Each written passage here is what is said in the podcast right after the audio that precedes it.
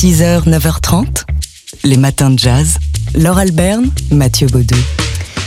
Alors, les Américains ont voté, certes, euh, hier, enfin avant-hier, parce qu'il faut qu'on compter le, décalage horaire, euh, pour élire leur président de la République, mais ils ont également euh, voté pour des scrutins locaux, et notamment au Mississippi, où ça y est, c'est décidé, c'est validé, on va changer de drapeau. Ouais, il n'y aura plus de symbole confédéré sur le drapeau du Mississippi. Les électeurs et électrices de cet état du sud-est du pays ont voté pour remplacer donc le drapeau vieux de 126 ans sur lequel on trouvait donc le drapeau confédéré. C'était dans, le coin gauche.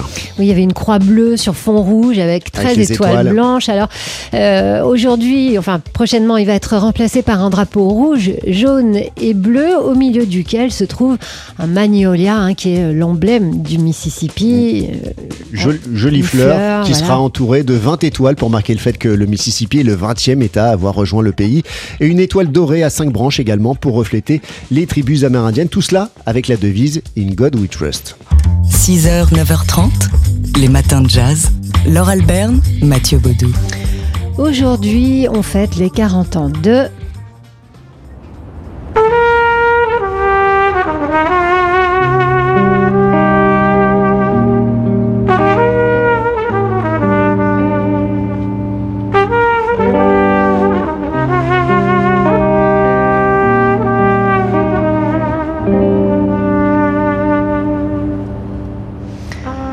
Je suis sûre que vous l'avez reconnu, les 40 ans en effet du trompettiste Ibrahim Malouf. Et pour fêter ça, Ibrahim Malouf sera déjà aujourd'hui à l'antenne de TSF Jazz. Ce sera dans le Daily Express de Jean-Charles Doucan tout à l'heure, entre midi et 1h.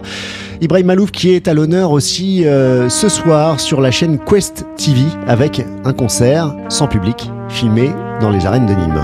Avec son guitariste François Delporte, avec qui il a enregistré son nouvel album, 40 mélodies. L'album sort demain, parce que c'est le vendredi que sortent les nouveaux albums.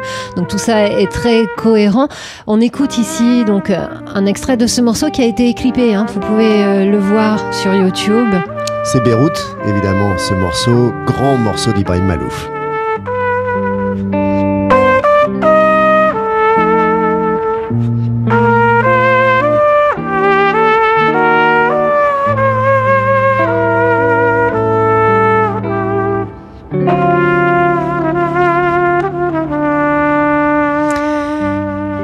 Ibrahim Malouf, jeune et vieux trompettiste déjà, de 40 ans.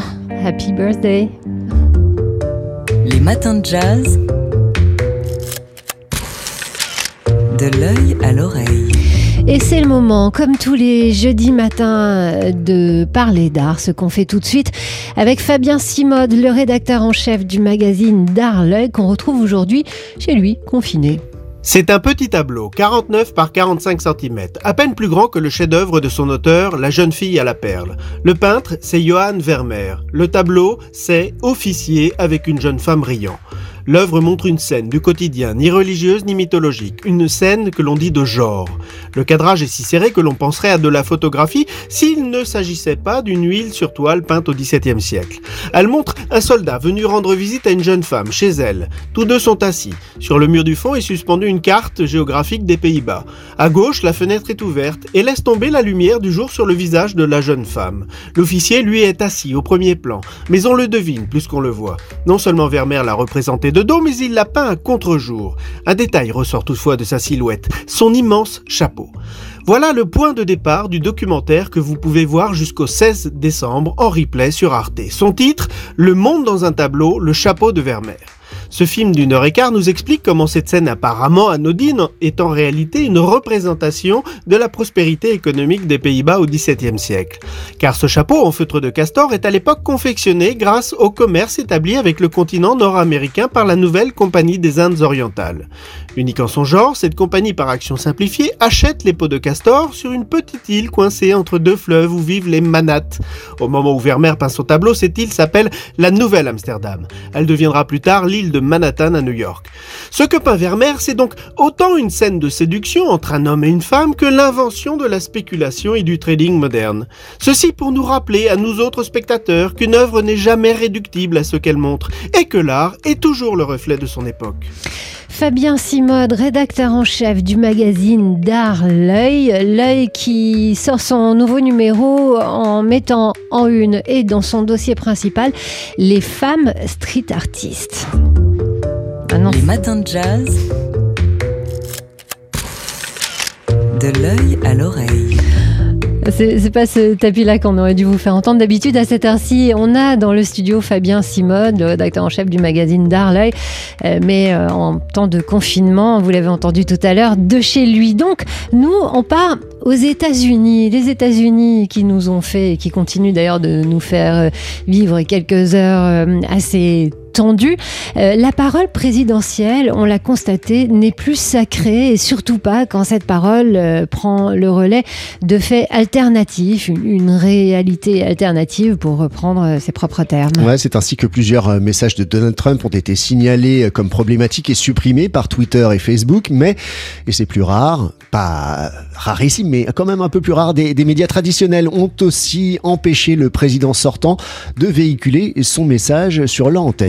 Alors ça s'est passé hier matin, hein. il était à peu près 8h30 et nous on, a vu euh, à la télé américaine en direct Donald Trump qui prenait euh, la parole pour expliquer bah, qu'il avait gagné l'élection présidentielle alors que le dépouillement des votes n'était pas terminé dans plusieurs États, d'ailleurs il est toujours pas, et que les résultats s'annoncent serrés, on le voit encore ce matin. En plein discours présidentiel, les chaînes NBC et MSNBC ont ainsi interrompu la retransmission. Nous écoutons le président qui parle depuis la Maison Blanche, mais nous devons nous arrêter car il y a plusieurs affirmations qui ne sont tout simplement pas vraies, a ainsi justifié l'animatrice d'NBC News Savannah Guthrie. Euh, Donald Trump venait d'affirmer avoir gagné donc cette élection tout en certifiant que des fraudes avaient pu entacher le scrutin.